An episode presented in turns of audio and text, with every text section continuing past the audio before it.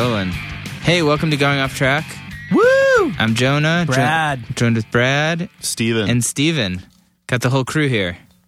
Not the Steven you might be thinking. Not the Steven you might know. Sorry, this might be confusing for New you. It really isn't the whole crew. It's New part of the Steven. crew. New Steven. Uh, Steven's been reborn. yeah. PH Steven, which I said in the last intro, but Oh, it's a really? bone of contention Really? with V Steven. So And if you want to hear me. more about this, you can listen to our episode with Steven Steven that recently dropped. Uh, when we there were talk- four of them in the Steve room where we, we have a very long Steve talk. very long. about spelling. Yeah. Um, yeah. So today on the podcast, we have a guest I've been trying to book since the podcast started five years ago. Um, and he moved to New York recently, which made it much easier. Uh, Duncan Trussell, he's obviously has his own really popular podcast, the Duncan Trussell Family Hour, that I learned about through Joe Rogan. And Duncan's best friend from growing up is Emil Amos, who's been on this podcast a lot. Um, I do a podcast with Emil on Feral Audio called Drifter Sympathy.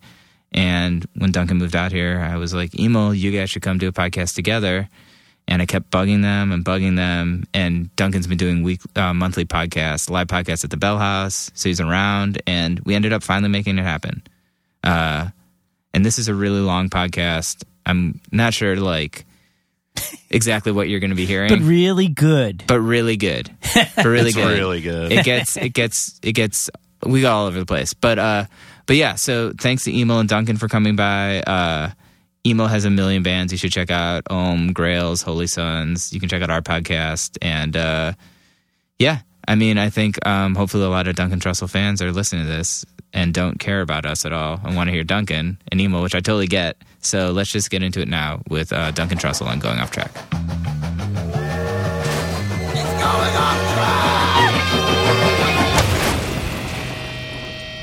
Duncan, I want to say thank you for coming. I Thanks feel for like having me. I've been emailing you for years, um, and it's I'm so happy that this worked out. And thanks to Emil too for making this happen. Wow, thank you. you got it. Should we Um, do a light applause since we made this happen? Sure. Uh, I was at your show. We can record at the, anything. at the Bell House the other night. You did a live podcast with Krishna Das. Yes. which was great, Thank you. and it ended on a very weird note. yes. Um, a Trump supporter yes. came up, a conspiracy Trump supporter, and Yeah. sort of the vibe of the night was so positive. And you know, Krishna Das is this beautiful kirtan, and then and I was saying, I think you handled it really well. What was that like? How, how, like, how do you kind of flow with that kind of stuff? Well, with okay, so it was a you know the, the vibe next to somebody like Krishna Das is great. So he's going to he has a bubble around him that is going to create a kind of behavior. Like I, I think people who have a, a real practice, the world they live in, when things get in their circumference, it creates like harmony. So whenever I'm around people, you know, like you get around, like there's certain people you get around, you're funnier. There's certain people you get around, and you're you feel smarter. And and hmm. so with people like Krishna Das, I don't know. I think it's something like just being next to him helped me look at her and think, oh, this isn't an enemy. This is a person who's scared.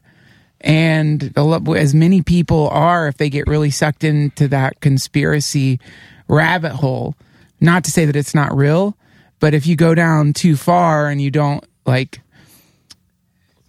get your equilibrium, then you'll get really scared because you can, you, you can become unhinged.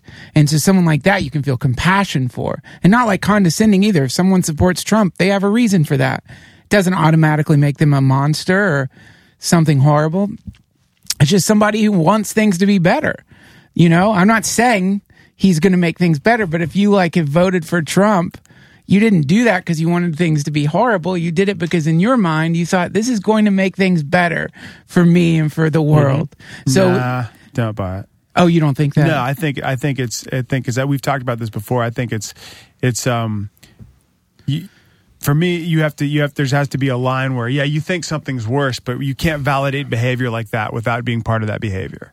Well, I think that the fundamental point that we disagree on then is that like if there's a Trump voter and he goes to the voting booth or she goes to the voting booth, millions and millions of people. How many people? No. Mm. It was forty-five million. 45 million people. like that. So let's say of those 45 million people, it's a safe bet Mm-hmm. that there's a percentage that when they went to the voting booth, they weren't thinking, man, I want to fuck shit up with my vote.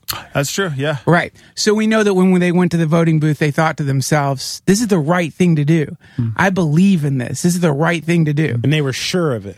Yeah, and so At the their intention was not was good. They had a good intention there. So that person has good intentions, just like you. Whoever you voted for hmm. had good intentions. They wanted things to be better. So if you come at it from that place mm-hmm. and you realize, oh, okay, this is a person who wanted the world to be better, then instead of going on the attack, which is certainly not going to help if you're talking to someone who has uh, gone far down the path of Alex Jones.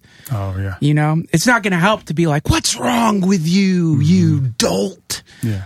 That person is going to be like, just dig their heels in deeper, and you're going to be divided instead of connecting. Because if you really want to change things for the better, I'm sure you would agree that the best thing to do is to harmonize and connect with people. It's hard to find the compassionate side for me, and I think, and again, we've discussed this before on the podcast. Is my younger brother is is uh, learning disabled pretty severely, Yeah, and a lot of things posted online where uh, I can't believe it didn't stop here when he made fun of that journalist. Because for me, as a person, you go, that's not cool. And yeah, again, there's a lot of people, music I listen to, people I read, said and done some fucked up things, but it's there was there was no ownership of it.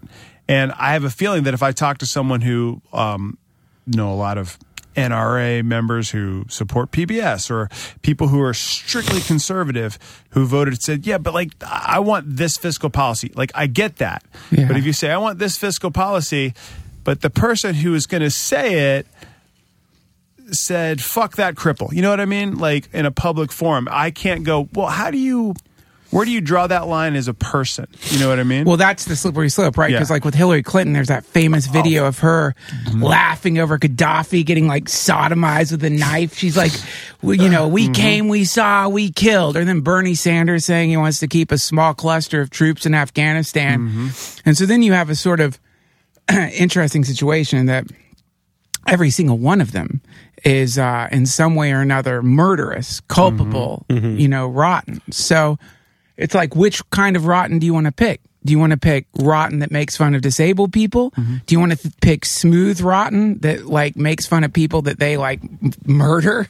Or do you want to pick like socialist rotten who somehow still thinks we should give free education to people while keeping troops in Afghanistan? dude like Obama. It's like, uh, great, smooth guy. Uh, had a kill list, like call Drone it a kill lord. list. Drone lord Obama. My God, drones. That's that's something I always actually got me with that. Yeah. yeah. Th- that's something I was actually curious to talk to you about. Um, so recently, with what you guys are talking about, is where do you draw the line in such events? And I found myself torn watching that video of uh, Richard Spencer, the white nationalist, being punched, Yeah. and kind of not for nothing sucker punched when he wasn't looking Yeah. and stuff like that. And I'm like, in any normal context, I don't condone this.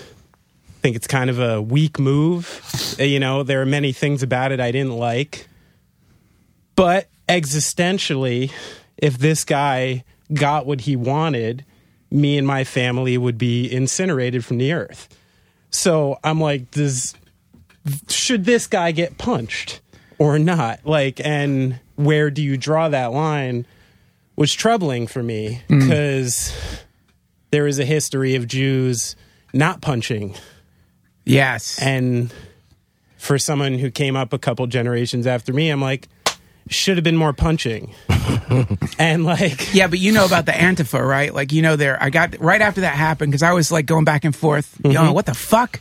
You just, we're going to start punching these bastards or Yeah. not? So I got a book. I found this book written in the 80s, an Antifa book. Um, about what they're all about. Okay. At least this book was purporting. It didn't seem like it would. It was like not what they were about. Like it was the all about the anti-fascist movement, what it is, what its roots are in, and the theories behind it. And these are people who are, at least in this book, they're Marxists, mm-hmm. not like sneaky Marcus Marxists, but they're like they want to take down the state through violence and replace it with some kind of communist movement, right? Mm-hmm. So if you want to look if that's really what they are, and I'm not again, I can only say I read this book. I didn't look deeper into it, so maybe th- there's different sects Sure. of the Antifa. But if that book is true, then they don't want to stop with just punching fascists. They also want to like break, do violent things to create a situation where a communist government can appear, a Marxist co- communist government. And so then if you look at that, like under Stalin and the like, I I'm not sure because I was going through the kill list.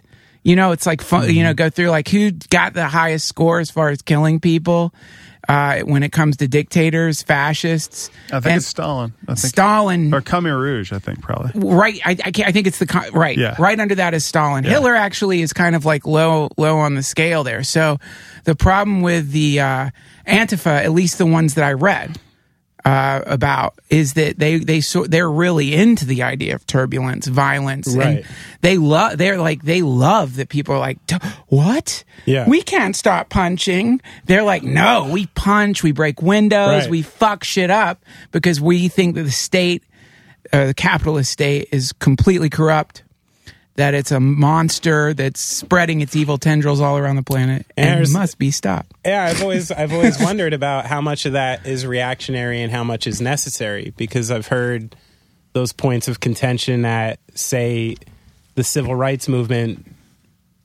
isn't as effective without violence or the threat of violence. The um, Indians getting away from the British. At one point, it wasn't just Gandhi. There was violent resistance. The British were spread thin from war, so they literally couldn't physically uh, um, keep their hold over these people anymore. There were these sort of like physical constructs to it Yeah. besides for the moral belief that actually led to change. And that's where I struggle in being like a true pacifist. Is it possible to be a true pacifist and actually move past like difficult things? Did, did you read? You know the you guys read Warren Ellis? You know him, comic book writer Warren Ellis. Yes. He wrote, he wrote wrote a great thing about it um, on his newsletter that it talked about a lot of talk about do you should we punch Nazis in the face? Yeah. and little like should we punch Nazis in the face? And his answer was, you know what they support, you know what they believe, and the people that say it's okay, he wrote he wrote.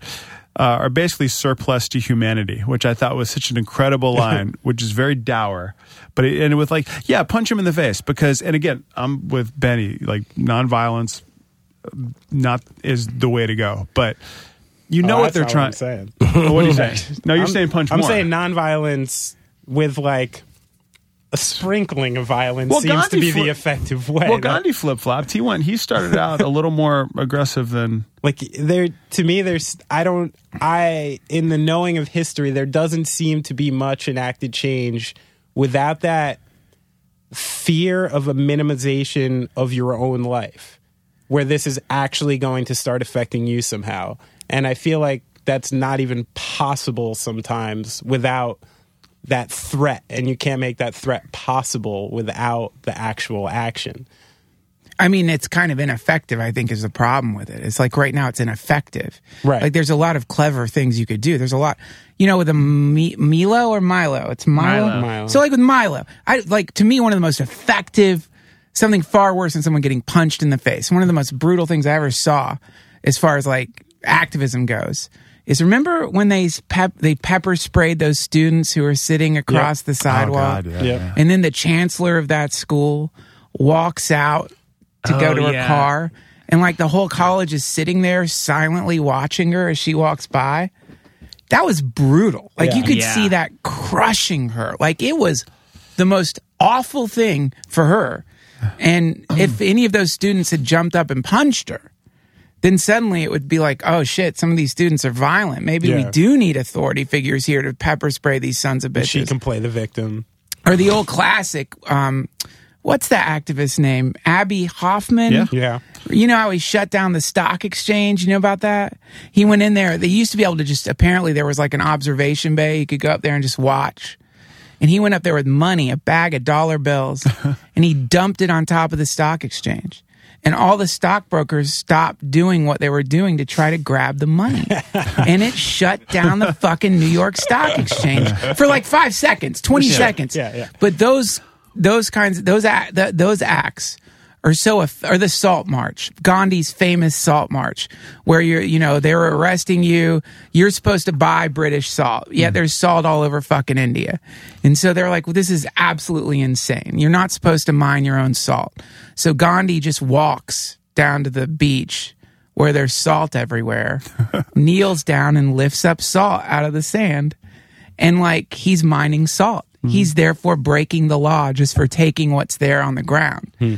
That's way more powerful than punching somebody. Sure. Way more effective. Is there a time when nailing somebody in the face is the right thing to do? Sure, of course. I don't think there's a. I think you'd be insane to think that there's not a time when sometimes you do have to use physical force to detain someone who's going to cause a lot of damage. This is why we have bouncers. We- we- no, I, think- I think. I mean, civil disobedience. You know, is a, it's cool because it's a very American thing. You know, like that discourse of you know Thoreau writing that and getting Yeah. that started, which was again him. I'm not going to pay my taxes to stop this war. You know, Yeah. that influenced Gandhi, Martin Luther King, everybody. So it does. It's it's hard because it's like it does work, but God, it seems like you be got to be really patient. Yeah. You know? Well, you got to get your heart in the right place, I think. You mm-hmm. know, I think you got to like really be so tuned in and and compassionate. Yeah. I think it once you figure out a way to really become truly compassionate, which I don't know many people who it's so it's such a painful state. I mean, you must be hurting all the time. Yeah. To be then you have to deal with that shit. Like, oh great, now I can't fucking make an enemy out of these how many people voted for Trump? 45 million? Uh, I mean, how glorious to have this like one. Co- I mean, really, just how truly glorious it would be if those 45 million people were just like mollusk like cave people, just eating like oh, eating like go like going into fucking fields and and like like just like ripping cow legs off and just eating them and like screaming at the sky like mutated awful shit people. Like, what if how great that would be? Because ah, ah. then we could truly deal with it. Like, oh, these are really shit people. That's that's bad. They shouldn't be allowed to vote. They're shit, and yet. It certainly isn't the case. They're like they're It's wonderful true. people. Many of them are wonderful people who are who are like desperate or not desperate or th- I've mm-hmm. seen the rally pit photos, okay? Mm-hmm. And look, are these people I necessarily would be like going dancing with or something? Probably not. I don't go dancing. That's why. But Oh, it's really fun. You should try. I should go again. I should go again. But the, the you know what I'm saying, man. The problem is once you start get developing compassion, and a person gets in front of you, and you look at the person, like, oh shit, you're wonderful. Hmm. And you're wearing a Trump hat. Yeah. You're wonderful. And you're wearing a Pepe t shirt. You're wonderful. And you're a fucking skinhead. Oh my God. How is my brain going to deal with this? The skinhead is even wonderful. Oh fuck. Now we're in trouble because it's like, now, you know what I mean? You're looking at all these different forms of you. Yeah. If only, if you'd met the wrong person, if you'd gone down the wrong, and now it's like, well, now what am I going to fucking do? Well, you get speaking of, oh, sorry, Ben. Uh, speaking of compassion, I mean, we're talking about Krishna Das, um, and obviously, like you studied with Ram Dass a lot. What do you think it is about these gurus or certain people that have this, just this thing when you're around them? It's you can feel it. Like, Yeah. what is that? Man, I I just interviewed Raymond Moody, who wrote this book, Life After Life. Yeah, we'll listen to it today. yeah, I did too. So he great. he I got that. So you heard me. I asked him this question because I I volunteered for a hospice briefly. I think when I talked to him, it sounded like I I, I should have corrected him because I think he got the impression I did it for a long time. Yeah, I, I couldn't deal with it. It was too many too many too many people to die that you meet that die that are really sweet. And uh, but one of this lady had Alzheimer's disease. She's dying, and uh, the room lit up with this glowing light, and and it was like as she was, so she would struggle against her ego would struggle, and she would constrict, and the light would like leave the room, and she would like you could see the ego stop fighting death and the room would light up. I saw it with my own eyes. I've thought about it all the time since I start mentioning this to this to Moody and like before I finish, before I could even tell him, he's like, let me guess. There was some kind of light coming out of her. And I, cause he's seen it so many times. Hmm. Well, he said that's called, they used to have a name for that. It's called fey light. Fey, what do you, Fey, fey, F-E-Y. F-E-Y, which means fairy light, I It think. does. I was going to say that's fairy. Yeah, fey light, fairy light. And so I think people like Ram Dass, who've spent a long time probably disassembling their ego or maybe in the same state as someone who's dying because their ego's not really there and then mm-hmm. whatever there is behind the ego that's all covered up just sort of glows out of them. And that's why i think when you see pictures of in the of buddha jesus any saint they always draw this halo around them because they've got this weird glow that comes out of them that like is unmistakable and unfakeable and and amazing to be around You did a podcast which I sent to my mom, which I think is the most amazing podcast I've ever listened to with your mom when she was sort of towards Yeah. the end of her life. Yeah. And you were interviewing her about it and she was saying it felt like being held. yes I mean, what did you feel that sort of light? I mean, during the, I mean, what was that sort of light? I mean, like emotionally. It's crazy. Is your anyone here in the Dead Mom Club? I am. so you know, man, it's like the craziest thing. Yeah. You can't even. It's no language for it. It's just I I fuck. I mean, I fucked up, man. I I I see. Like they're practicing. A practice is really important because if you practice when your mom or dad dies, you can really be there for them. Hmm. But if you don't have a strong practice when your folks die, you're going to freak out, maybe, and you're not going to know how to deal with it. So you might go the Western route, which is to try to like, well, we must ease your pain, get them on morphine, put them to sleep, you know, like not really be there with them in, in the right way because you're so scared. You're so in yourself, you're selfish. So, uh, that sucks. And that's what I did. I did not have a, my mom was way more graceful when she was dying than I was graceful around her when she was dying. If that makes any sense at all. Yeah. I We're was talking like, meditation practice. yeah, any Yeah. kind of meditation Yeah, yeah, practice. Yeah, yeah. And then you can like be with someone when they're dying for real and like, like just be there instead of like, oh, you're going to be fine.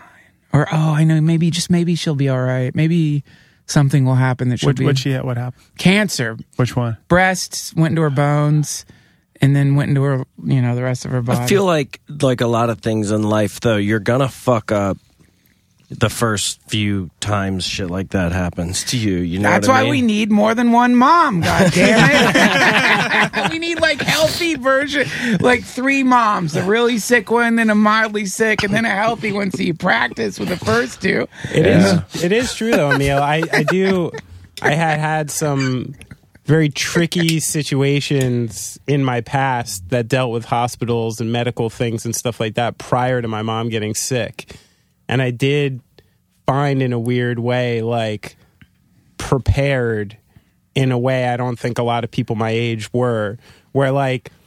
I think the normal things that would really freak you out in these scenarios, seeing the machines, seeing a human connected to these machines, seeing the sort of I hate to say callous nature of the people around it, but doctors and nurses they can't help it. They see it so much that they're affected by it in such a far different way than you are. And I think like until you can have any understanding of that stuff, you can't look past any of that stuff. So I almost felt lucky in that instance that I had seen a ton of shitty shit, shitty shit Yeah. prior because it helped me get through that. But I do find it really interesting what you were saying about what that somebody who practices would need it the most in that situation. Yeah. When my mom was dying, I'm somebody who lightly practices. I do yoga a little, I breathe a little, but I've never fully committed. I've never like gone over, I've never done that. And I even found myself within the couple days around it being comforted by things I normally wouldn't. I remember the day we decided to take my mother off life support, I couldn't stop looking outside. It was a beautiful day. It was blue out. I kept looking at trees and I kept looking at these things. And even talking about it now, I didn't realize the power of kind of like what was happening. Yeah. And it was clear that I was like sort of being drawn to something. And uh, yeah, it's it, it is pretty bizarre, I guess, what can be pulled out of you in those in those instances. Yeah. I actually if I could have a thought bubble, like like I just had a thought bubble pop in our conversation right now because you had mentioned that and automatically I thought of these trees. This wasn't a beautiful place. This is fucking Edison, New Jersey. I'm looking at a fucking line of trees, but I will still remember them. And there was something beautiful about it. I could relate. Yeah. Isn't it crazy too? Like when you uh, enter into this like hyper, uh, you could call it a lot of different things, but like a hypersensitive zone where you're like you really are actually super present and you're and you're appreciating life and you're like vibrating with this uh like as profound an energy as you've ever felt. And then and then at some point you feel it kind of drift into the background as you you lower your concerns to some like basic obligation that you have to start doing. And out of the corner of your eye you can see those trees and and the like you know this insanely deep world in the back of your peripheral vision still exists, but you're like, I don't have fucking time for that. That you do you remember those feelings of like coming down from like holy moments like that? It's a really strange thing. man. Yeah. Dude, this past weekend, my um, my dad died three years ago of cancer. Um, the party, and but he was in the military, so it took my mom a few years to decide what to do with him. And she, we buried him in Arlington Cemetery, and in a weird way, it was like it took me this long to really let it sink in.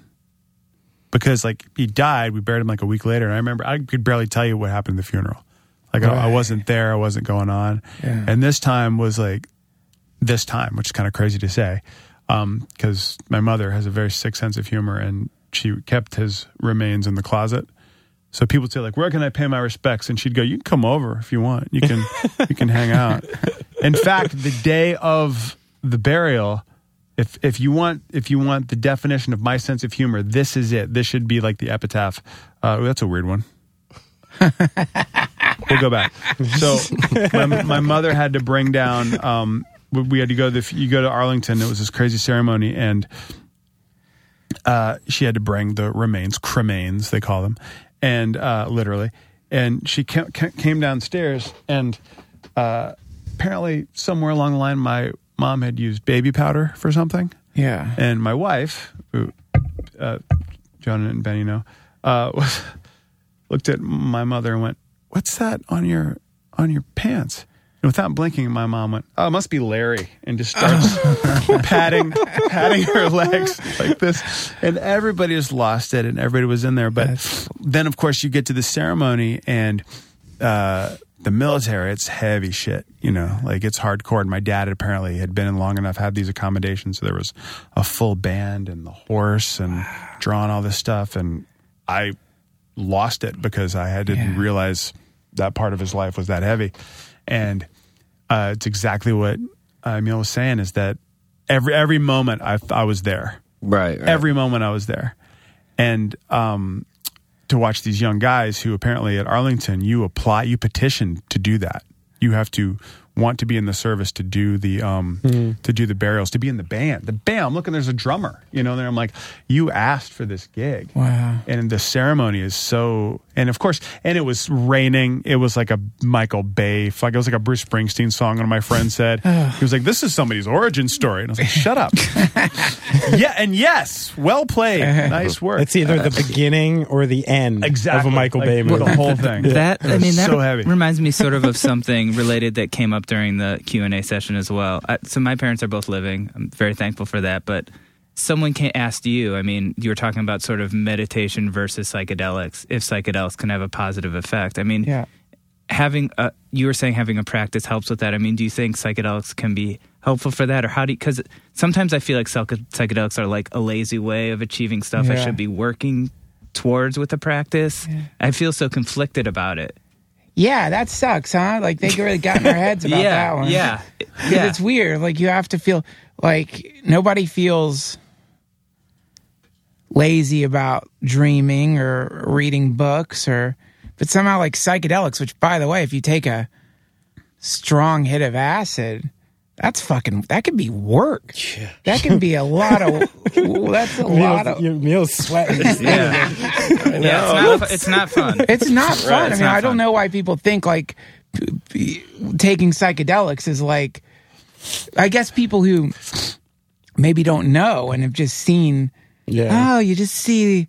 Oh, you see pink elephants dancing around. You laugh so hard. That's Dumbo. You're talking about the movie Dumbo. yeah, exactly, exactly. But But Dumbo gets drunk in that scene. Yeah, he's. I don't want to correct but Pink Elephants was Anastasia, guys. Pink oh, Elephants is in Dumbo. Yeah, and actually, gets- Pink Elephants on Parade is from uh, Winnie the Pooh. So Okay. I'm going to sit over here and just feel right. the know-it-all pink elephant guy. I have six year olds. that is a sign of children. you have children, but yeah, it's hard work. It's hard work to take a psychedelic, and or can be. So I think psych that that that's a real path. And uh, Where did that fe- idea come from? That it is, it is, I it felt like- does stilt you. I felt like, well, I, and I'm not, I'm not, I'm just kind of relaying sort of what Krishna Das said because I was been thinking about this Yeah. a lot, and he was basically like, it's a way to kind of glimpse into what's available, but you shouldn't really use it as a crutch. Like, there's Which other is ways true. to get there. Yeah, You know, it's also just David Crosby said once that uh, the reason why everybody got hooked on heroin and died, it, you know, as the 70s began was because they just assumed that if the government was lying about pot, then all the stuff must be good, you know? And so everybody was just like, fuck these motherfuckers, you know, I'm getting wasted. Uh, it was all like this spiritual, like, it, it, the ship began sailing towards learning and towards evolution, you know, and then Crosby wakes up with a fucking blowtorch, like, falling on his arm, burning him, and then the house burns down, you know um, not a super profound ending, and he has to admit that. He has to hold up his hands and be like, "I fucked up," you know, because he's like a living, walking mistake in so many ways, you know. But so, I think we're all like when you're talking about like my dad's dead too, but I've never had that moment, and I don't know when it's going to come. But someday, maybe I'll have that moment. I have this weird feeling I might not, though. But but that moment that keeps reminding me of Dostoevsky when they, um, you know, I don't think he was really, I don't know how religious he was, but when they put him up at, at the firing range and they put the guns to all their heads, like uh, revolutionary riders that they had like squirreled out of a basement and said, "We're going to kill you now," and they all, I think most of them went insane because right at the last second they shot and just turned their guns away like a few inches. And the whole time, the bullet is essentially coming at Dostoevsky. He's like looking, I, I don't know the story perfectly, but he's like looking in the distance and he's staring at this cross on top of a church, you know? And there's something about that, that moment you can, you can try to put yourself in that place. It's like this hyper real thing where you're looking outside, you're looking at the trees. Very similar to Duncan's story, if you've ever heard his story about um, when he was diagnosed with with cancer himself. And so he he was he was leaving the hospital and just trying to get a grip on some thoughts just to stabilize his fucking brain. And he's like looking out at the world and and sort of in a way seeing the world for the first time in a way Oh, you yeah. know? And you're just fucking grasping shit. And that moment you're so lucky to have it because that's when you really finally are fucking alive for a second. Sure. and then that goes away you know and you start thinking about like the fucking stock exchange and shit. But maybe taking acid you know the the the ambition the sort of more pure ambition at least if you're not just trying to see trails on a sad thursday night or whatever. But like but like the ambition is to get to that moment right? That moment where you're like like you're maybe think you're gonna die and you go beyond that you know and you're like everything is super fucking hyper real. You realize you actually do love life and yourself and your Yeah. fucking dad and like you're looking for that that that breakthrough thing. And so yeah certainly not a lazy thing in A theory. sacrament. yeah. And this whole goddamn endless war with activating endogenous chemicals or using, I guess, exogenous chemicals to create some heightened state.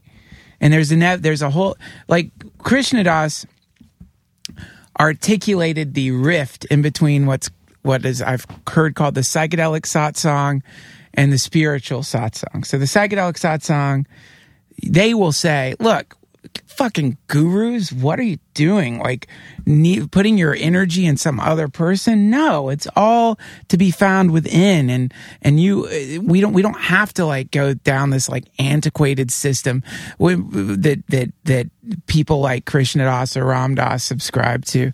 Um, and, and Krishna Das articulated the thing, which is like, you're, it's an elevator that takes you to the top floor and then takes you back down. Therefore, it's somehow bad.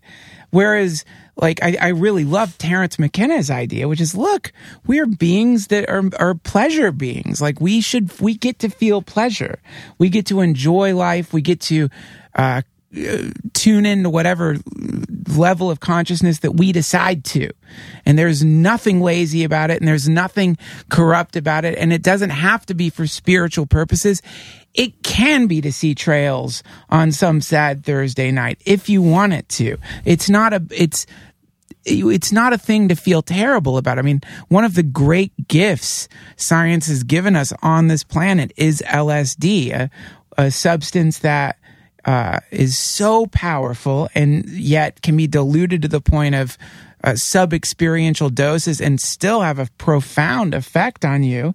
Uh, and you can take it with, as far as we know so far, no neurological repercussions, no overdose. Now, of course, there's exceptions. People take it and maybe it activates some latent schizophrenia or who knows. Right. But in general, the data that we have from this substance, especially compared to the other uh, psychoactive chemicals out there, it's a it's harmless and p- profoundly beneficial, and apparently an antidepressant. And on top of that, uh, helps people overcome their fear of death. And on top of that, allows you to connect with other people and to redefine yourself because it's making all these new connections in your brain. And also, lots of people are taking it. They're taking it in high ranking positions in corporations for an, an added edge. Musicians take it. We know that. Artists take it. So I think that, uh, I guess what I'm saying is I, I, I severely disagree with Krishna Das on the, I, on his point there. Right. And, and I think that there, and I think that kind of and I again, he's an amazing human, and I respect the path he's on because he's a beautiful being to be around. Sure. But I think when you throw stuff like that out there, you inadvertently infect people's minds with a kind of what I would consider to be um, a, a potential potentially superstitious form of paranoia. Where now, when I'm taking LSD, I'm thinking, well, this is just a kind of a waste of time in the long run. Right. I should be f- sitting down and chanting. And through this process of sitting down and chanting, causing my brain to release oxytocin, dopamine, serotonin, and all the variety of neurotransmitters that produce euphoric and profound states. And somehow if I do that, that, so if I go in front of the pharmacy in my brain and chant Hare Krishna a thousand times and my brain pharmacist is like, all right, here you go. Somehow that's better. Right. Well, I think this is another interesting paradox about you personally. Like, I feel like, you know, you talk a lot about struggling with meditation. You talk a lot about eating cheeseburgers, whatever, Yeah. playing video games. I mean, I think there's this perception like, how can you be spiritual but you do this? Yeah, sure. I mean, how do, do you think it needs, like, you need to be sort of barefoot eating lentils in order No. to have that? I mean, and it, you need to be yourself. Right. You, like the idea is like whatever the fuck you're doing, that's what you're doing, and where you're at right now is exactly where you're at, and all the things inside that you're hiding because you're scared of, Yeah, you're hiding them right now. Okay, that's fine. That's what you're doing. You're hiding shit from the world or all the things that you did that suck or you're going to do that suck or whatever it is. Again, you got to look at yourself like the Trump supporter. Find the compassion. Find the compassion for all the bullshit that you you're up to right now in this particular iteration of the infinite times you're going to repeat this incarnation which I think is pretty true. And I, man, that reminds me, I've been playing around with this new fucking theory, man. It's really fun. It's really fun. Multiverse theory, again, thought experiment. Not saying it, obvious, no way to prove it. You a comic Sure. book fan? what? You a comic book fan? I, fan? d- I love, um, I bet I, I love Grant Morrison. And yeah, you do. yeah, he's the best. And, uh, this, this, Yeah, yeah, he is, but he's he goes there, man. well, his books, are, his comic books are, he, he calls Are you big si- Invisibles fan? Yes. There you go. And he says they're sigils. Yes, you are. So, so the the uh, so here's a fun experiment. I've been thinking about this concept of the multiverse, right? And it's an idea of like these infinite versions of you. So we have this sort of process that you are part of right now. We're all frames in this process. And so on one side of the process, we've got the very worst version of you.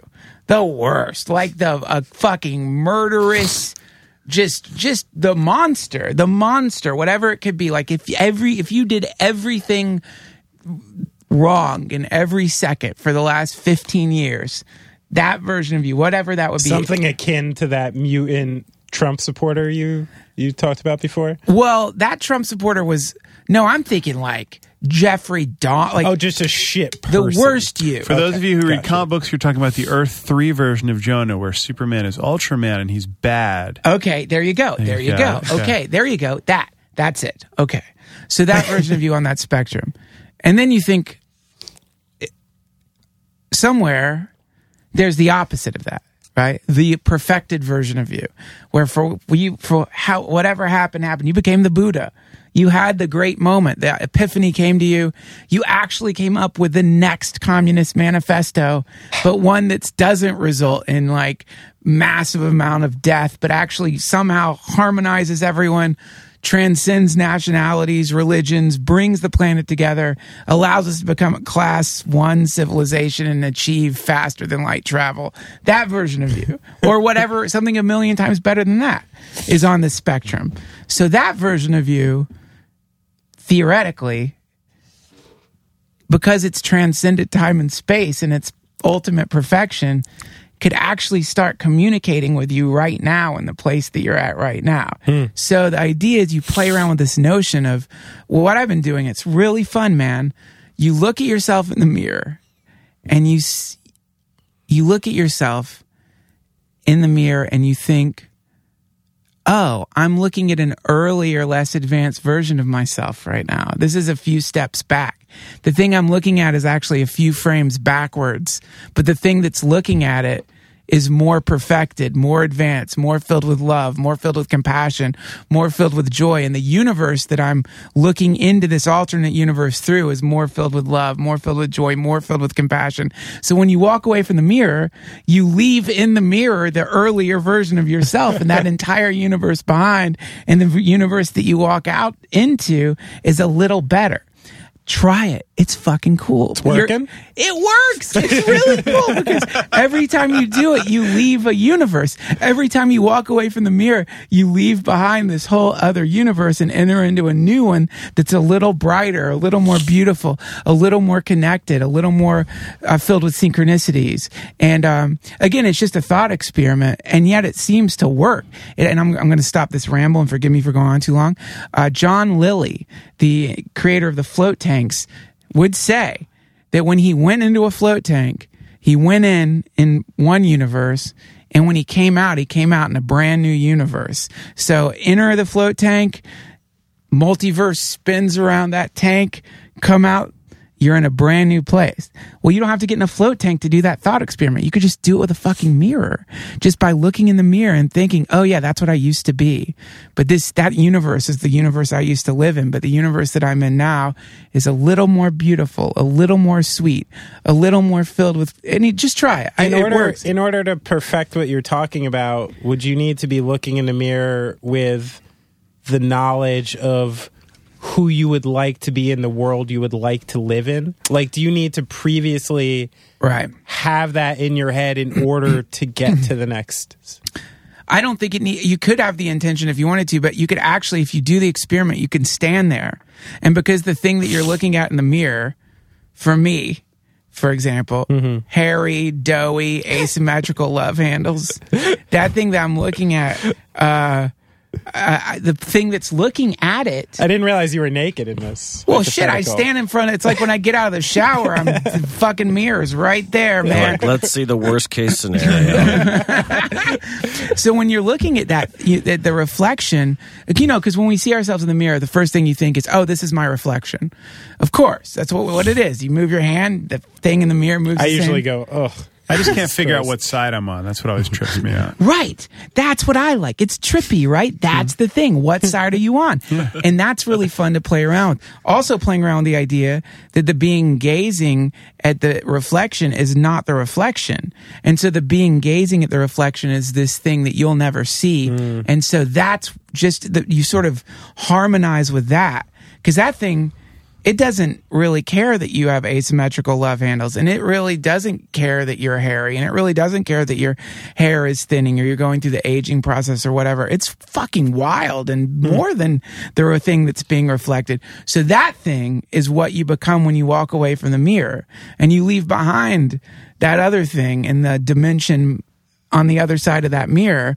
And it's just fun. Again, is this, it's just a thought experiment. Yeah. I mean, I don't know, but it really, just give it a shot. I mean, it's really, Have you ever done the tank, the float tank? yes, I have. I've done it. Jonah, we, we I've never this- done it, Oh, I no. thought you did do it. No. I thought I recommended Oh, it's that. great. stuff. Wanted Oh, it's to. fun. Yeah, it was because you do. It's a whole. It's a neat perspective. I'm afterwards. scared some It- sick bastard's gonna lock it when I'm in there. Oh, I seriously, God. it's a, like a real imagine? paranoia for me about Can you that. imagine? I, I could- yes, I that's why the- I won't do it. I do a big one. I I couldn't. I, can't. couldn't do like the small one. I'd do like a bigger one. Oh, yeah. because I get I have severe claustrophobia that Yeah. developed later in life. Earlier, didn't care. now that I'm older, really? can't.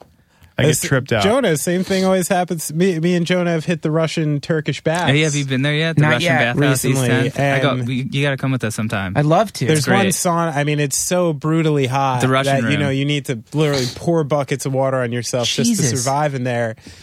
And I'm like, I can't help but think, I'm like, what if just some sick fuck just locks us in from the outside? What a horribly effective way to torture a bunch of people. I people. think that's Like, in a Friday the Thirteenth, right? Is it's like it? one of Yeah. the classic kill scenes. so that's even worse if someone's already thought Dude, about it's it. on the internet. It really Yeah. happened on, like, you know, the video of the competitive sauna dudes? no. It's a, Competitive sauna? competitive sauna. look it I- up. Oh dude. Look Oh it my up. God. If you, Go want, on. if you want another thing to add to your spank bank, almost as cool as like But like that wouldn't have that that combination of words wouldn't have popped up in my head. I don't doubt that it exists because whatever Yeah. you're going to think of What, that's spank fucked bank? up, it's there. No, that. Oh my god, That's so many common. deposits, so many deposits, And so withdrawals. few withdrawals. Oh, no, okay. so few, but so many deposits. But like the competitive son, of course that exists. Yeah. it's like when you find out about free diving, Yes. which is like every ten year old. But as an adult, like how how much can you hold your breath? funny. Let's do it. Yeah. I also just defined the Olympics. That is true. Uh, Duncan, I had a question. I, I feel like I'm always doing this thing. Maybe you do this where like I'm trying to change something, trying to change a behavior in order to like be a better person. Like Yeah. I'm going to stop drinking or I'm going to like not smoke weed or I'm going to Yeah. get up earlier. And I think or I'm going to change my diet. This one thing Yeah. is going to change. It's going to like you things guys are are, kind of similar like that. Yeah. Every time I talk to you, you're doing something new. Yeah, I mean, do you feel like do you do that or like how what like what what is that? Like is that just is that just blind? Is is there any basis in that? Do you I don't know. What Well, I mean, there's if you're if you're doing something over and over again that's making you feel rotten, right.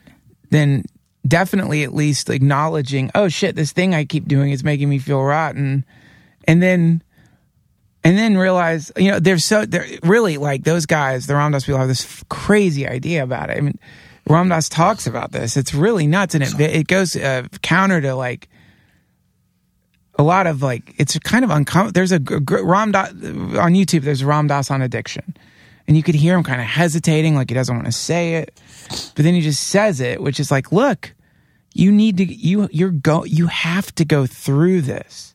Like it's fucked up because I when I know addicts and alcoholics and it's like man, telling them that they need to keep doing what they're doing if you're drinking and you want to drink, oh, keep drinking. But they Right. know that.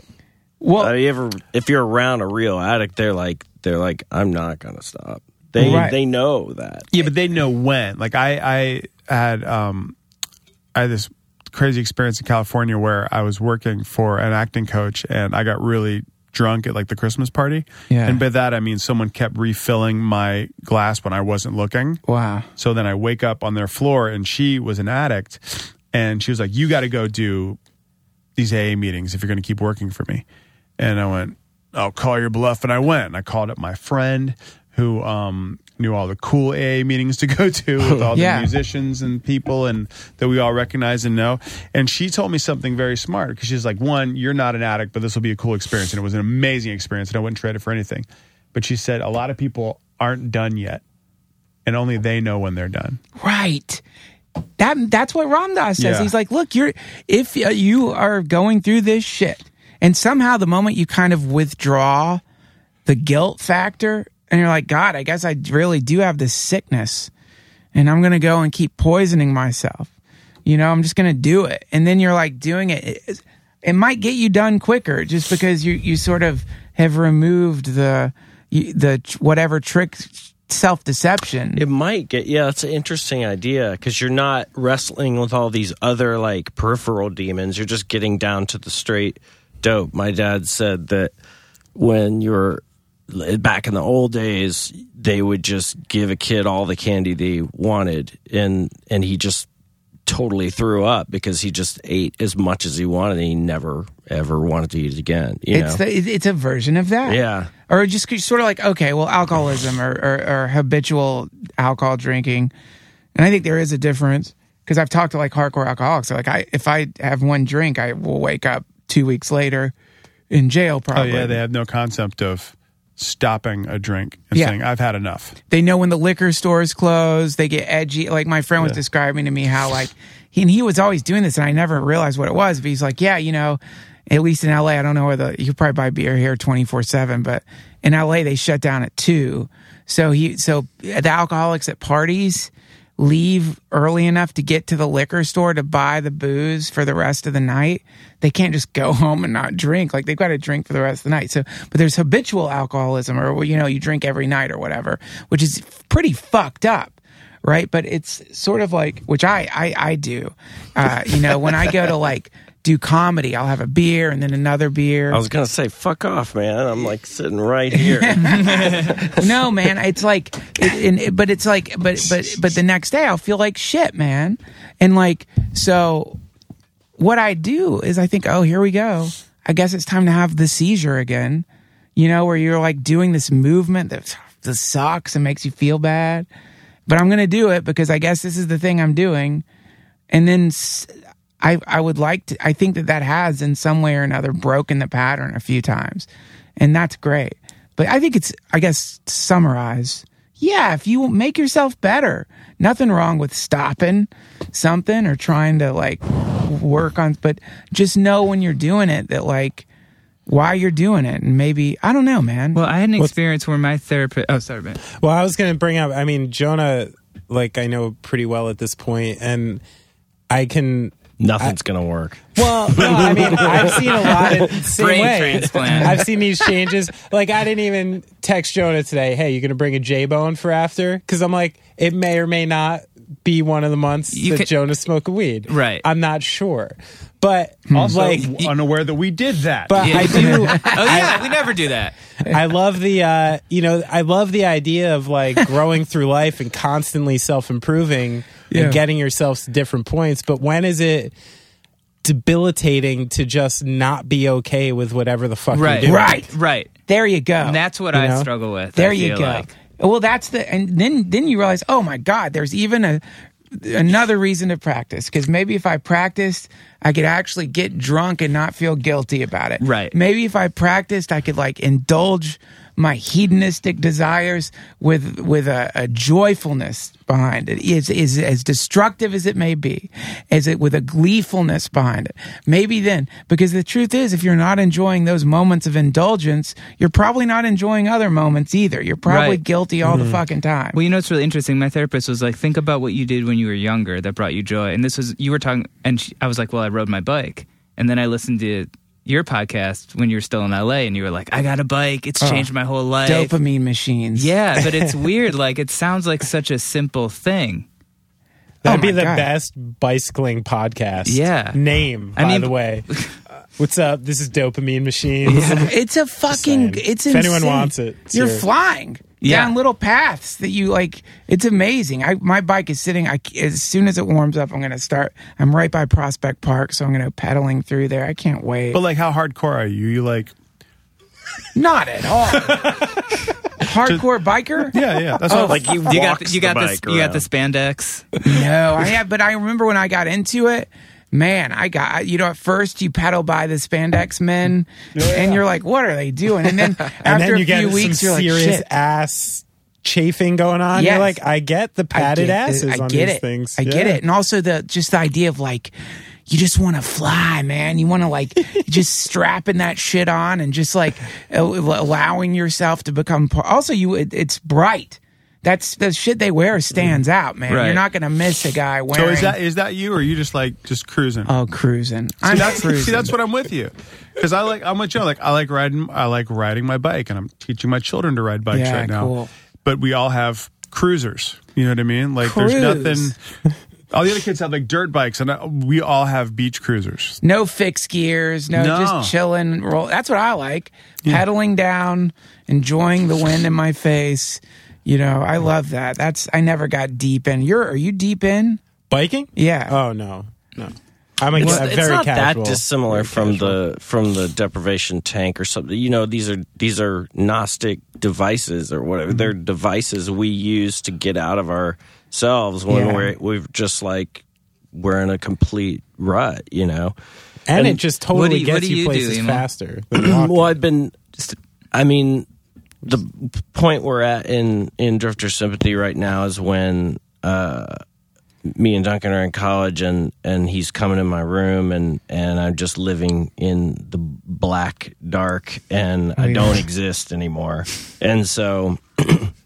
Very slowly, I began to figure out. You know, as a kid, I was a skateboarder, so I have an intrinsic I don't know, understanding of like, you know, when I'm on a sidewalk, I'm like aware of everything and I can kind of, I move differently than hmm. normal people the way they see curbs and, and trees. And so there was this tree and I just ran at it and ran up it like sideways, you know, and grabbed this limb that was pretty high and just every day I started like running at this tree and climbing up like about 80 feet up into the North Carolina forest essentially and just as a practice it was unreal because it was 100% dependable that if I hmm. was in my room and I didn't exist that if I just put my body in this situation where it, it just once it touched the tree which symbolizes a lot you know it symbolizes Yeah. the, the the contact with the earth. You're really finally putting your hands into the soil and you understand what the earth is and and how you're on it you know and you can you can feel your feet on the fucking ground and so as I would hit the the limbs and my body just naturally wanted to get to the top by the time I get to the top I could never ever remember like anything that was bothering me. Hmm. Just it just wasn't possible. Like this, somehow the ritual would take me completely out of all the stupid places I I loved to you know prison cell myself away. And so you know there was a lot of things like that but rituals like taking baths or something where i sort of like it's almost like i came into my body down from some sort of apollonaic the rafters of my brain and deposited myself into the world you know and, and in a sense the bike and the the the tank you know and all these things. I mean maybe it's maybe it's acid for somebody. Sometimes it's weed but you know those things stop working when you abuse them you know and i've abused all these things, you know. And so eventually you find a new thing. And part of your question, I think, has a lot to do with hopping from device to device. And there are people that probably do that until the day they die and never maybe truly address the root cause, hmm. never really see what it is that's causing the uh, the fundamental dissonance or, or something. Hmm. They never climb the tree. Does it refine the tree? Or ah. Your dress, well, well, you brought See, her. that's a good, that's a good point actually, and that's something I want to, to that's a talk sad, about. sad story. well, it's and and I wonder because you talk about the tree and a bike and these other things, and I wonder if part of it is not only how familiar you are with these things, but the fact that you were almost born once you you you're conscious at all excuse me conscious at all you understand not only what these things are but what their exact purpose is. Like a tree is not fooling anyone. It's there it's there for this purpose. And and this is pressing right now because uh, a very good friend of mine just within two weeks ago uh, found out she had a brain tumor um, and within two days of finding it was being operated on removed 80% of this tumor. It's a very it's a long tail but she has i mean an incredible perspective on the situation. She's looking at it really academically really like conscious about what her brain's doing.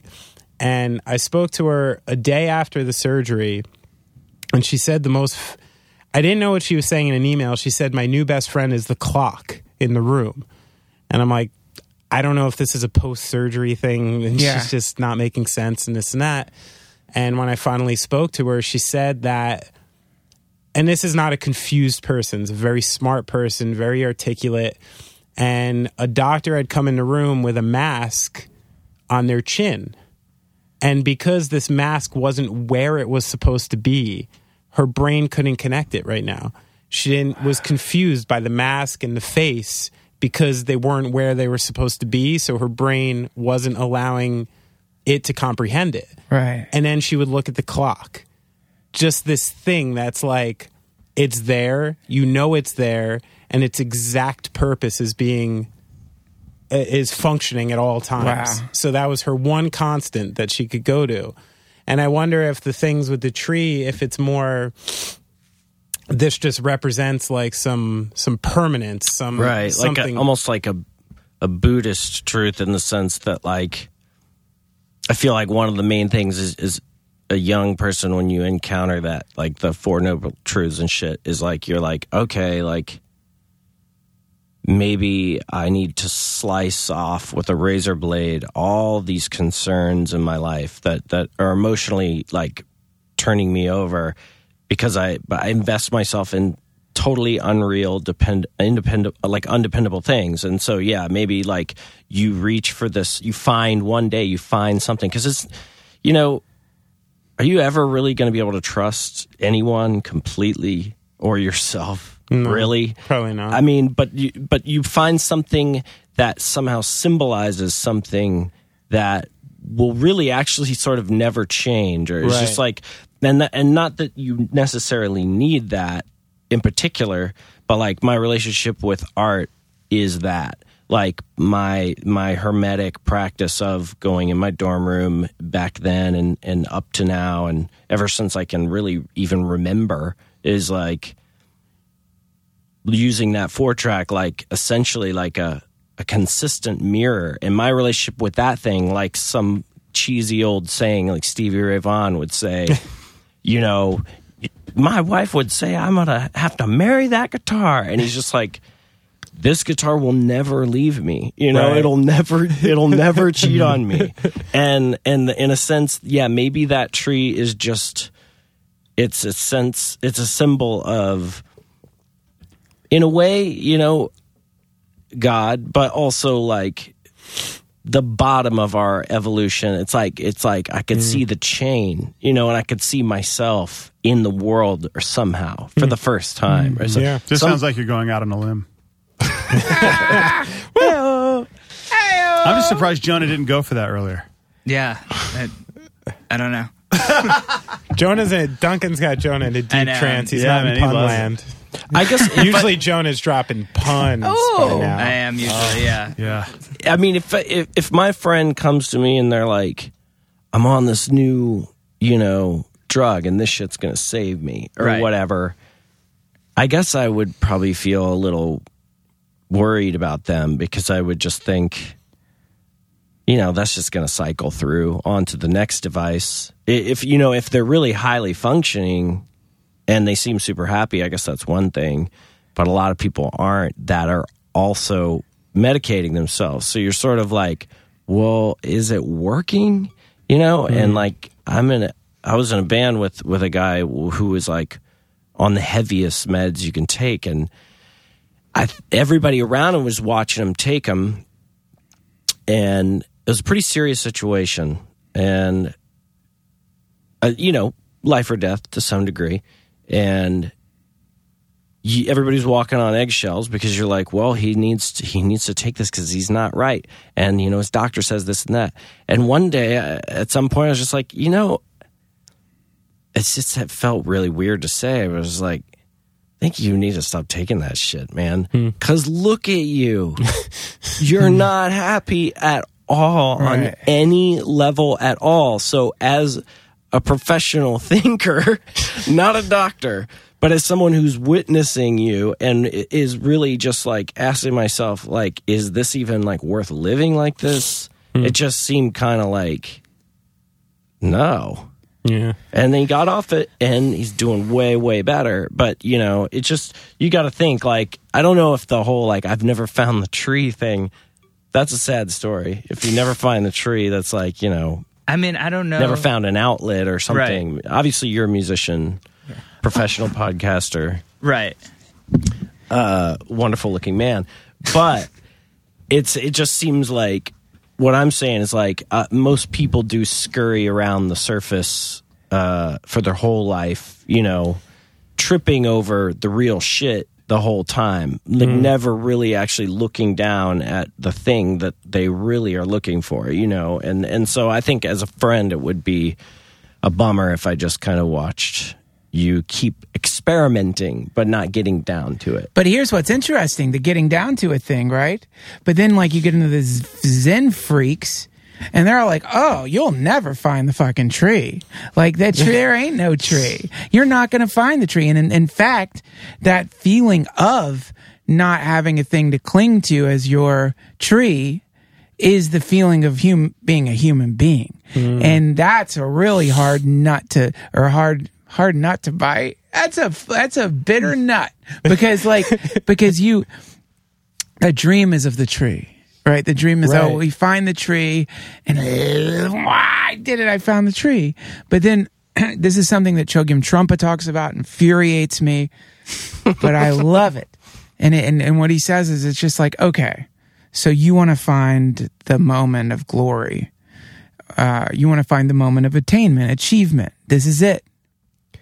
And he says, so what that is, anytime you've figured out the place that you to stand on, and again, not to diminish your your your tree, not to d- diminish my own trees that I use, but what Chogyam Trungpa says is, you're like someone standing on razors who's in so much pain. You've manufactured a false beam in the room, hmm. and now you've climbed onto that beam, and and and you're essentially pretending that the beam has kept you away from the pain of impermanence or from the pain of not really ever knowing, not really ever being able to cling, not ever being able to hold on.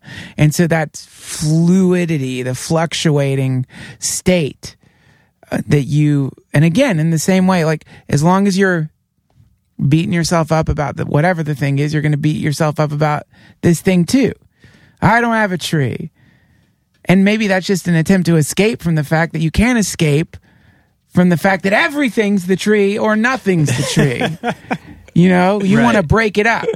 Okay, now I've got it. Now I now I've got it. Now I've got it. But then when you've got it, you don't even really have it. And when you don't have it, you've got it. And so that's the place to get to. It's just like, oh shit, you know what? I'm just this right now. This is it right now. That yeah, but that is why is that so difficult? It's crazy hard. It's so well, but it's hard. is it hard? I mean, it's like you put your feet on the ground and you feel your feet in your shoes and you think this is it. Right now is everything. This place right now, all of us sitting here in front of these microphones, is the sum total of all things. We're at the crest of the wave of somethingness. This is all that of the somethingness there'll ever be. there'll never be any more somethingness than this.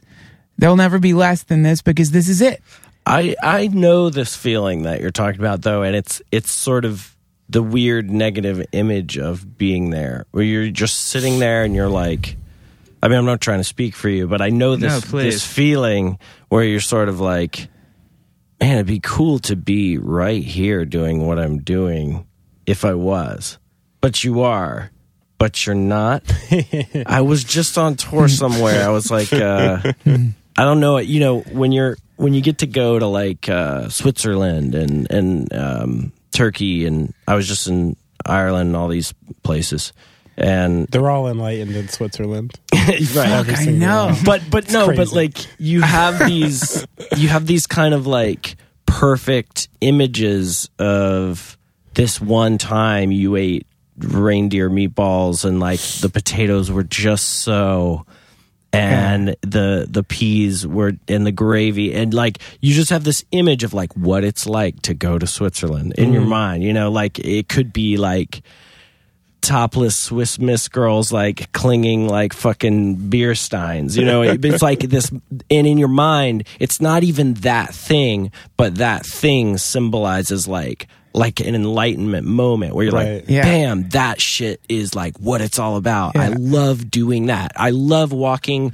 across that bridge in Prague. Like in your mind, you've got this image, and so then I was there, literally mm-hmm. there in the image and I was like I lost my train of thought, you know, that I was actually in Switzerland, you know, probably light lightly snowing by my favorite bridge, you know. Right. Right on the water where I where I like to go in my mind. I lost my train of thought and I kind of forgot I was there.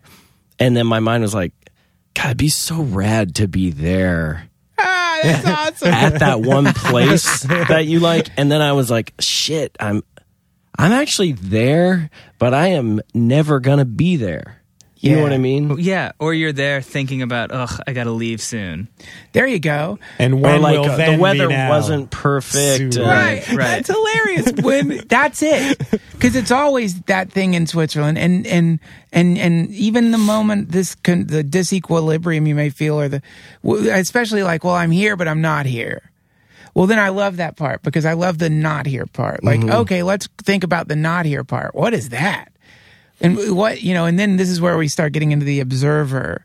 You know, the mm-hmm. the watcher, Right. and the watcher is just watching this thing, and the watcher is watching your confusion or the particular part of the process that you're in right now, and it's it's not judging you, it's not trying to get you out of it any more than it's ever tried to get you out of any time that you've been in that place. It's just this is where you're at, and this is okay.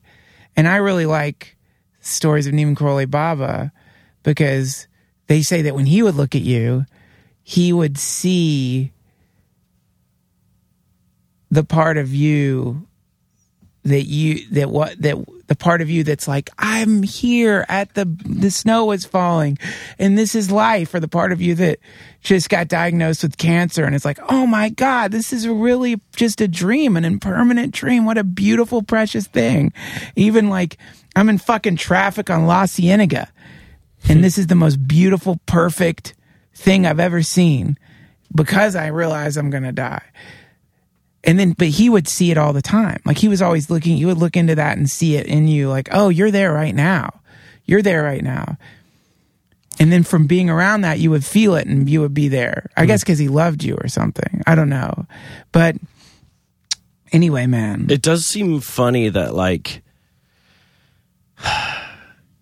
that people pay you know eighty dollars or or in your show's case like 25 bucks or something to like come up to a mic and like ask a question, you know. Well, it doesn't cost to ask the question. It costs to buy the ticket. Just to clarify for people listening, we ain't charging per question. not That'd like be a downright autograph show. satanic. I mean, personally, Ask me a question, get an autograph We've got a credit card swiper in front of the mic. Am I going to get a bill for this podcast? yes, yes, yes. uh, and but but you know to to to pay this money and to to ask walk up to the mic and be like you know and coming from this this position that we're all in you know what i mean it's no different than the person on the stage you know Yeah. and so to walk up to the mic and be frustrated with this question um, that we all struggle with of of not being like present at your own fucking mom's funeral and all the shit. You know that we all go through this shit. And the only difference, maybe, if the person's even like this really truly wise, you know, sage that's being asked this question up on the stage, um, which is already kind of perverse, but they're like, they're the, exactly the same, go through the same exact thing, but maybe find it slightly more amusing. You know what I mean? Like Yeah. when they Yeah. when they're going through it, they're just like, ah, fuck that. I'm not going to listen to that voice. That's the only difference. Yeah. You know, like they're going through the same exact thing, but they just don't take it as seriously, and they let themselves be themselves. Or they, or or another way to put it might be like this is something I, I always refer to Ram Dass, but this is something he says I love, which is like people come up to me and they say, Ram Dass, are you happy? and I'll think about it and I'll think, yeah, yeah, I'm happy.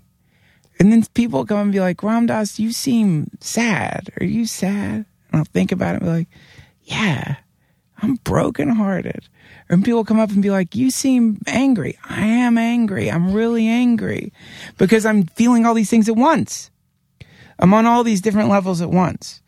And when, and I'm allowing myself to open up to that contradiction that I could be angry and in love and sad and as happy as I've ever been in my life. and not in love. and not in love. And it's all happening in this one moment. And I'm tuning in to the whichever one of those me's I want to be in that specific moment. And maybe that's the person on stage. And I have to say, there are things about it that in times I've thought is perverse. To go to sit in the chairs and Ram Dass is up there and you're looking at him and loving him and feeling it. But then I realized, oh, he's playing a game.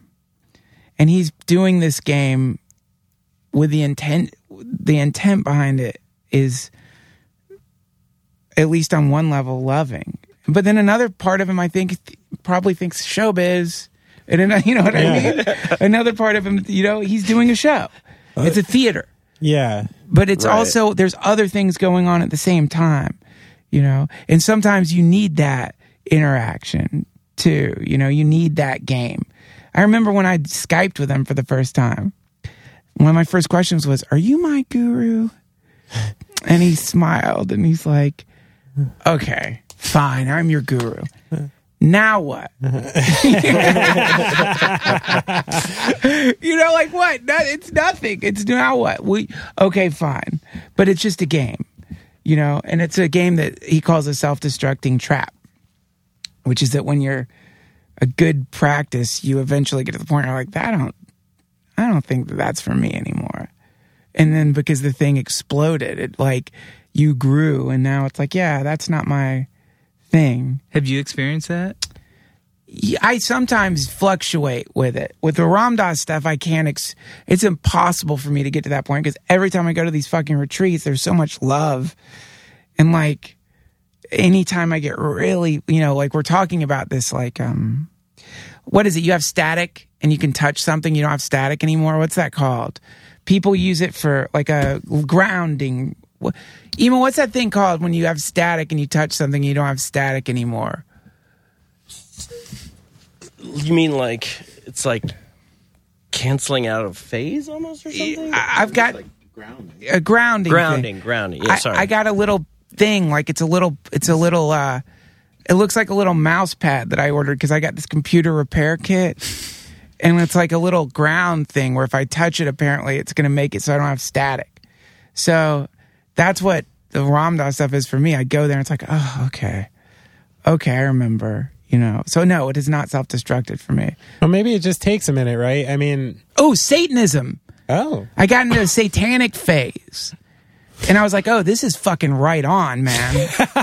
I get this shit. This is right on. Like, I get it. This is the earth power. What the fuck was I thinking? This is it. And then, like, over time, I'm like, man, I sure take a lot of fucking Vicodin when I'm being satanic.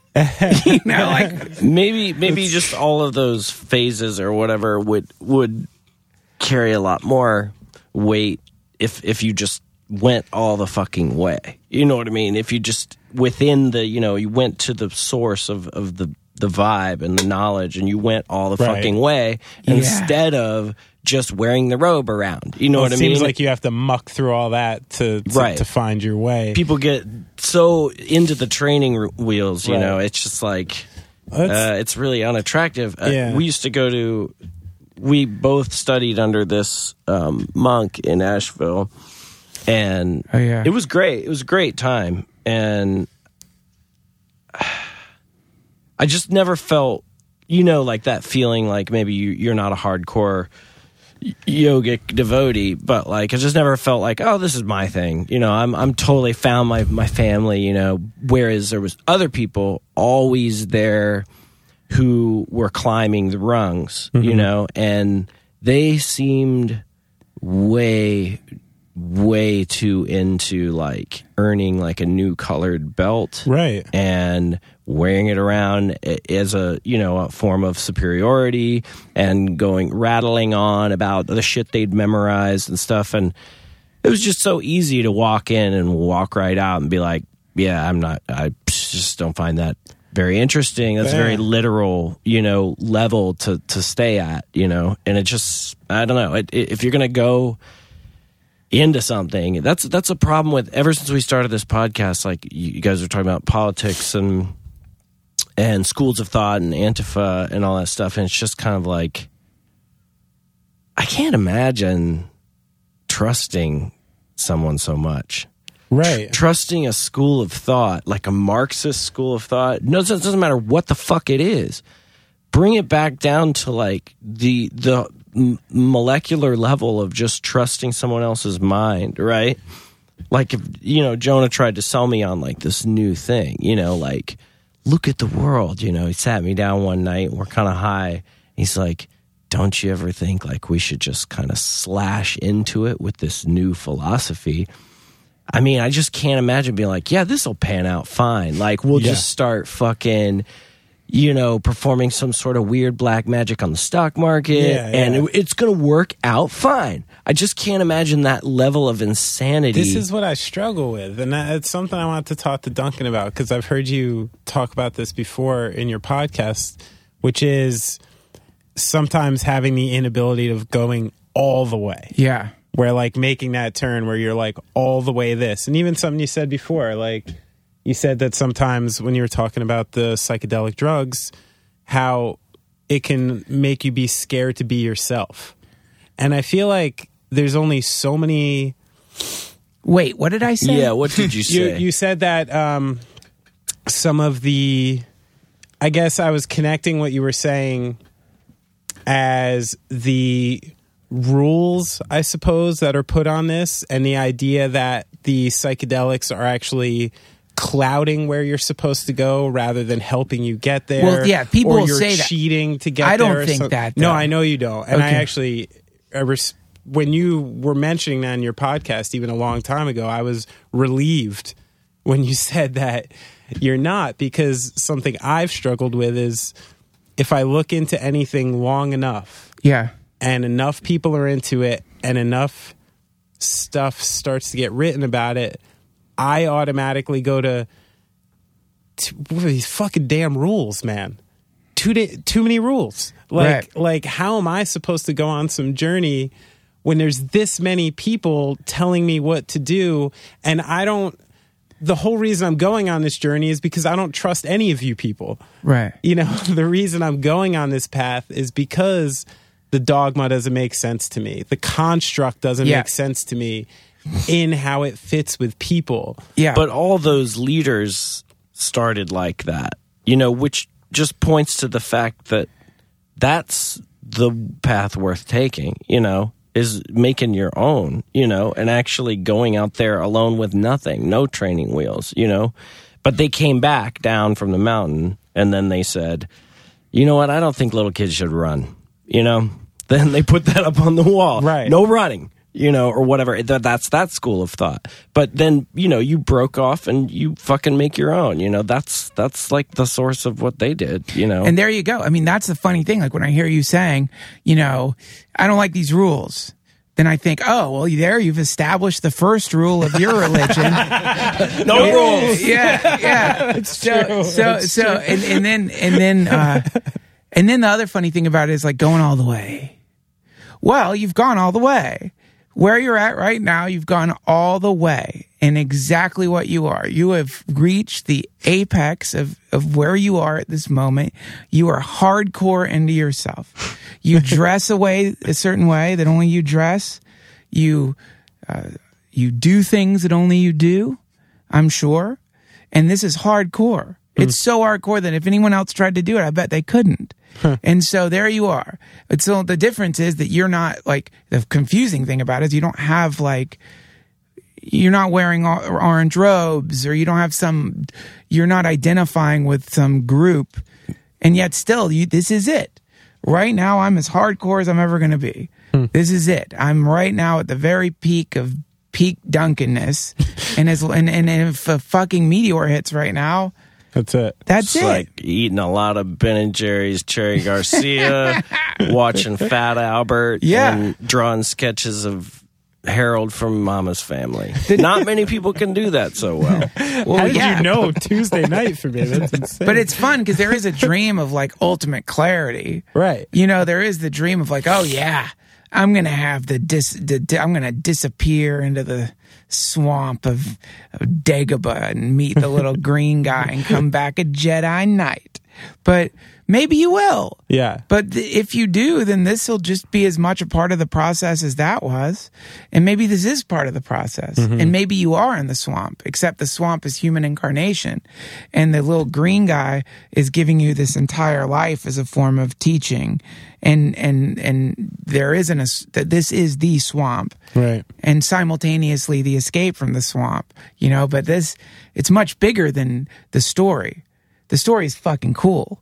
I love Right. the story. We disappear. See, you go off into the nothingness. there you become the thing. You emerge into society, reborn and shift all of life on earth. That's the narcissistic fantasy.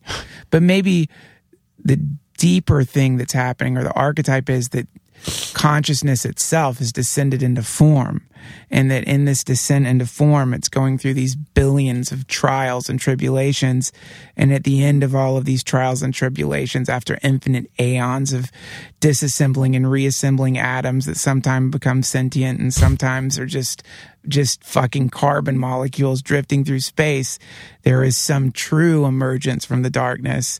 And the universe itself comes out as a brand new thing reborn from this never ending endless uh, swirling of molecules into awareness and non-awareness into remembering and forgetting you know that's the bigger idea we're just atoms in the body of some super entity that's sitting under the Bodhi tree. Or maybe we're atoms of the Buddha pre enlightenment. Or maybe we're atoms of Jesus as he's crucified. A lot of people say that. Some people say that, that we're actually I don't know that one. we're the hallucination of Christ in the final moments on the cross. Oh. So when God is dying, when a God dies, it explodes into a universe, into an infinite number of universes. And the that suffering logical. Have you This- ever heard we're in the sailboat in the magic eye? Do you know that one? I don't know this one either. And you That's a good one. Is that Lord unfocus of the your Rings? eyes. you know that Dave Matthews, the first cover where it's just a peace sign? I'm glad to say I don't know that. either. Yeah. Well, that's the best That's cover. what we are. We're the peace sign. We are all Dave Matthews. Well, we are. Also, no running. I mean, that's the funny thing. We probably are. that's the thing. We're all everybody else. We're everybody. We're the shit falling from his tour bus. yeah. We're the shit and the the music and the, and and Uh. it's cool. It's an it's an interesting thought though. So you'll take all the pressure off yourself. you know, so that you don't have to like have this dream of some some anyway, you could just imagine that right now The you're broad the thing. awakening. Yeah. I mean, I looked for it. I got the first time I ever went on an airplane was when I graduated high school at 17, and my aunt was living in California. Uh, and she flew me out to California to drive around for a week. Now, the story behind it my aunt is a rabbi. And at the time, I was going through a serious, like, existential crisis, basically, a crippling fear of death and I had it in my head. I'm like, oh, I'm going to California for a week with my aunt, who's a rabbi, who clearly just knows about this stuff. I'll drive around for a week, get all the answers I need. I'll be in a good place by the end, and then case closed, you know? And I remember like leaving the week with about 40 times more questions than I had Yeah. when I started going, ah, shit, this is going to be hard. I got a lot more work to do. Yeah. But that's the thing that confuses me about it is sometimes when I hear people talk about the path, it's like without all these preset dogmatic conditions that exist or have been created.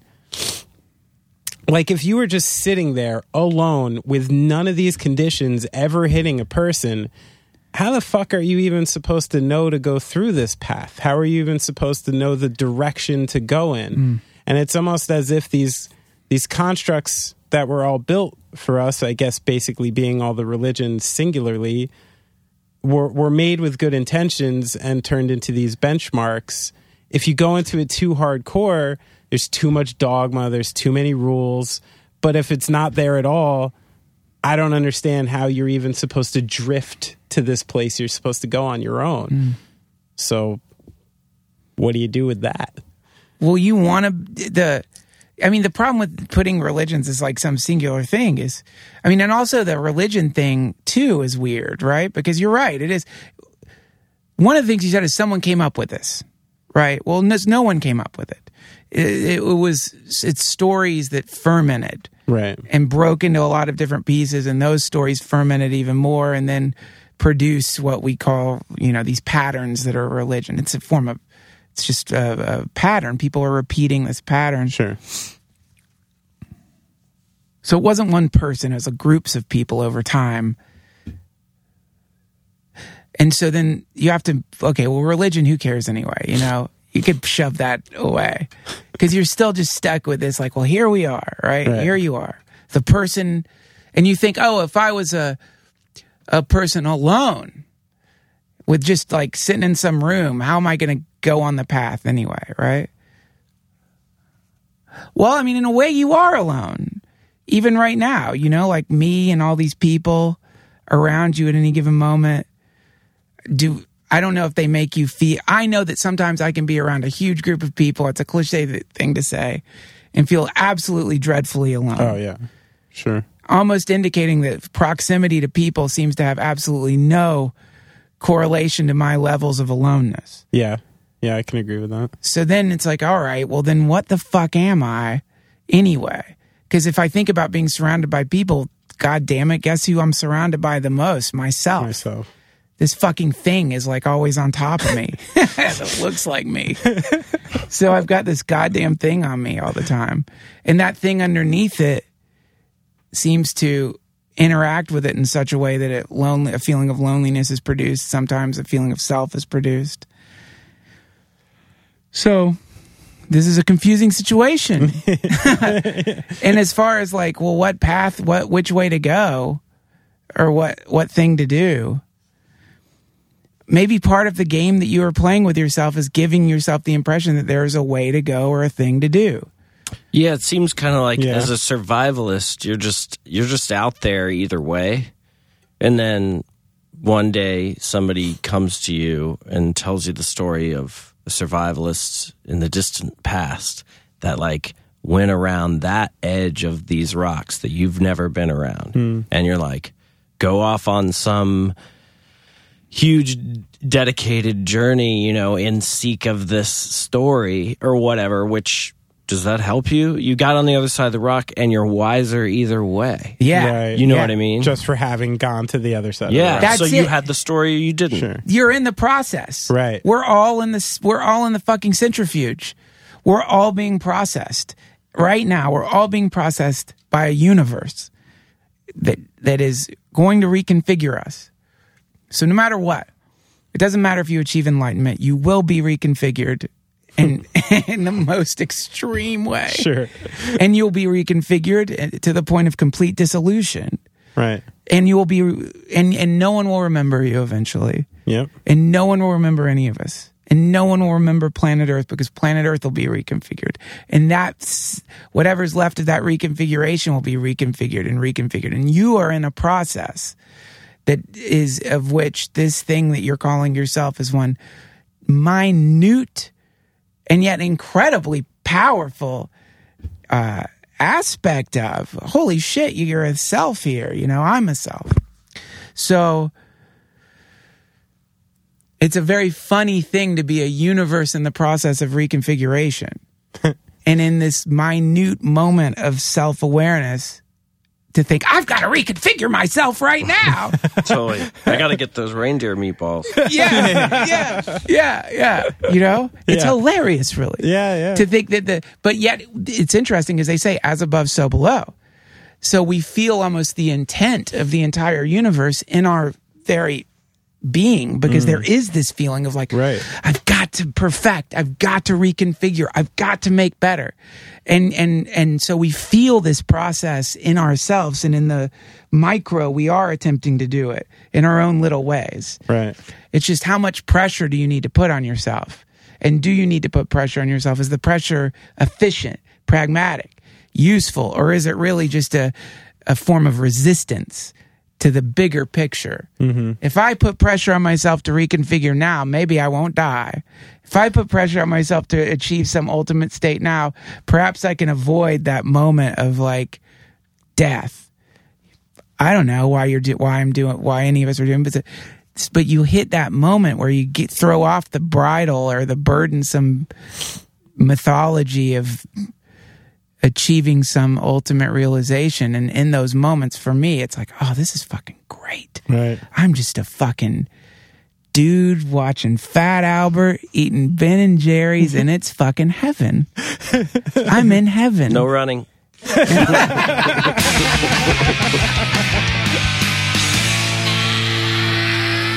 All right. Thank you. Uh, thanks so much to Duncan and Emil for coming by. Uh, check out Duncan on the road. Uh, he tours a lot doing stand up. Um, he also does a lot of live podcasts. And you can, of course, listen to his podcast, The Duncan Trussell Family Hour. Um, and thanks to Emil, please check out our podcast on Feral Audio, Drifter Sympathy, and Emil's awesome bands. We actually just saw, me and, me and this Steven just saw uh, Holy Sons play with Mono the other night It was amazing. in Brooklyn, and Oh, it was really? really, great. Yeah.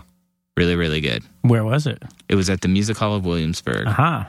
Um, Heard of that place. and uh, yeah, and the drummer is Adam, who is a guy who delivered the coffee from Stumptown to Rubber Tracks. And Oh, who I, really? and who I played in a band with in Yeah, the rehearsal yeah. room. Yeah. So really great show. Um, yeah, definitely check out that new Holy Sons record, It's amazing. recorded by last week's guest, John Agnello. Nice. Um, Wow. What a what a wrap up there. Yeah. yeah. Thank you very much. Um, so yeah, uh, if you if you dug this podcast, definitely um, definitely uh, tell your friends. You can uh, donate to us via Venmo to help pay for our server costs for our 250 plus episodes. Venmo at off track O F F T R A C K.